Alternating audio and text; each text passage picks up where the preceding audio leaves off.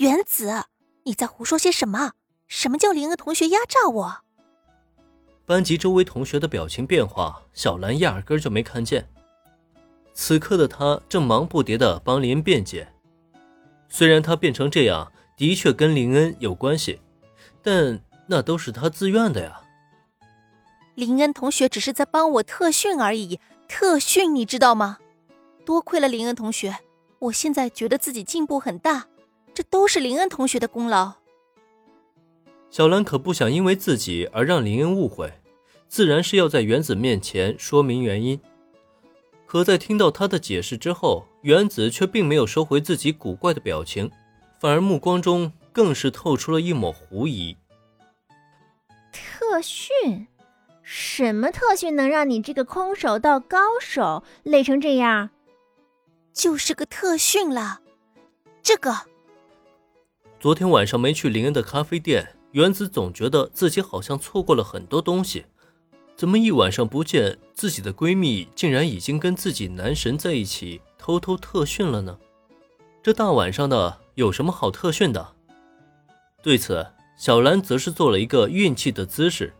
毕竟原子是知道他修炼气劲的，他这么一比划，原子自然也就明白了。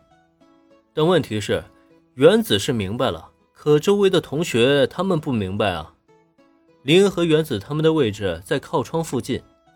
这时候，林恩已经坐在自己的位置上，小兰和原子也是面朝着窗户方向。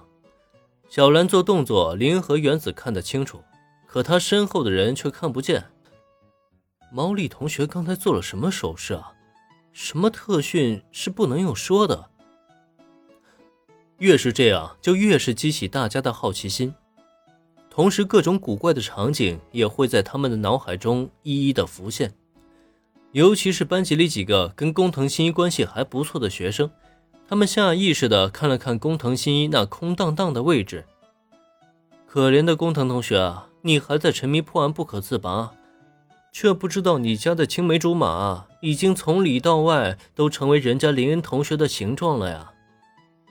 切，我还以为是怎么回事呢，竟然只是这个呀！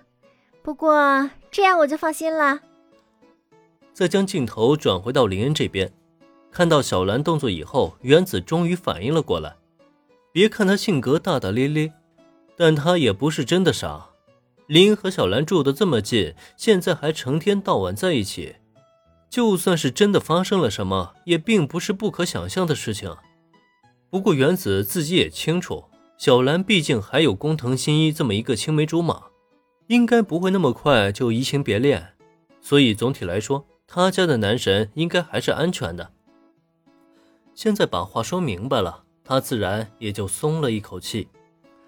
虽然他觉得，如果小兰能够放下工藤新一这个推理狂，那么就算他喜欢上了林恩，自己呢也可以跟他公平竞争，即使最后自己输了，也不会后悔的。